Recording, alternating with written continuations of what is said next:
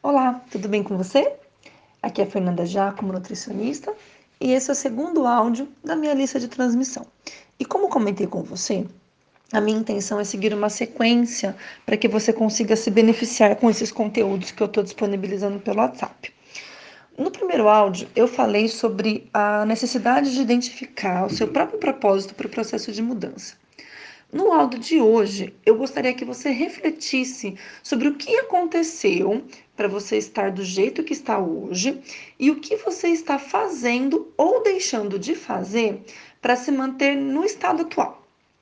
Quando eu pergunto o que te levou a ficar no estado atual, as respostas podem ser mais comuns, né? Por exemplo, eu tive filho e ganhei peso, ou trabalho demais, só como porcaria, não tenho tempo para fazer exercício, ou tive um problema de saúde e engordei. Porém, não é isso que eu gostaria que você observasse. Eu gostaria que você refletisse sobre as questões emocionais relacionadas a esse processo.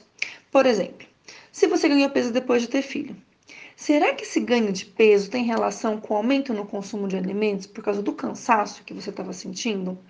Ou porque você ficou tão desgastada com a rotina materna que a comida começou a ter um papel especial de muito prazer na sua vida? Ou se ganhou peso numa época de muito trabalho?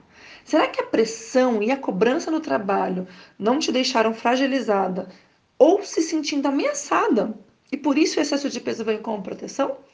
Pare e pense um pouquinho nisso. Tá? Reflete um pouquinho, esses são só exemplos, ok?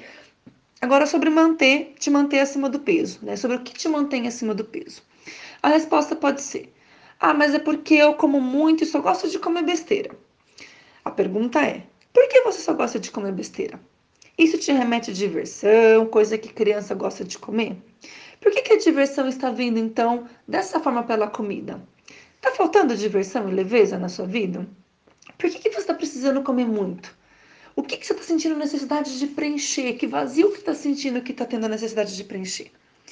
É muito importante você ter clareza sobre o que desencadeou esse processo, pois geralmente esse comportamento pode estar presente em outras áreas da sua vida. Se você não identificar a causa dos seus problemas em relação à alimentação e ao excesso de peso, qualquer tipo de intervenção vai ser superficial. Se você precisar de ajuda para essa ação, pode me chamar, ok? Um grande beijo e a gente se fala em breve. Tchau, tchau!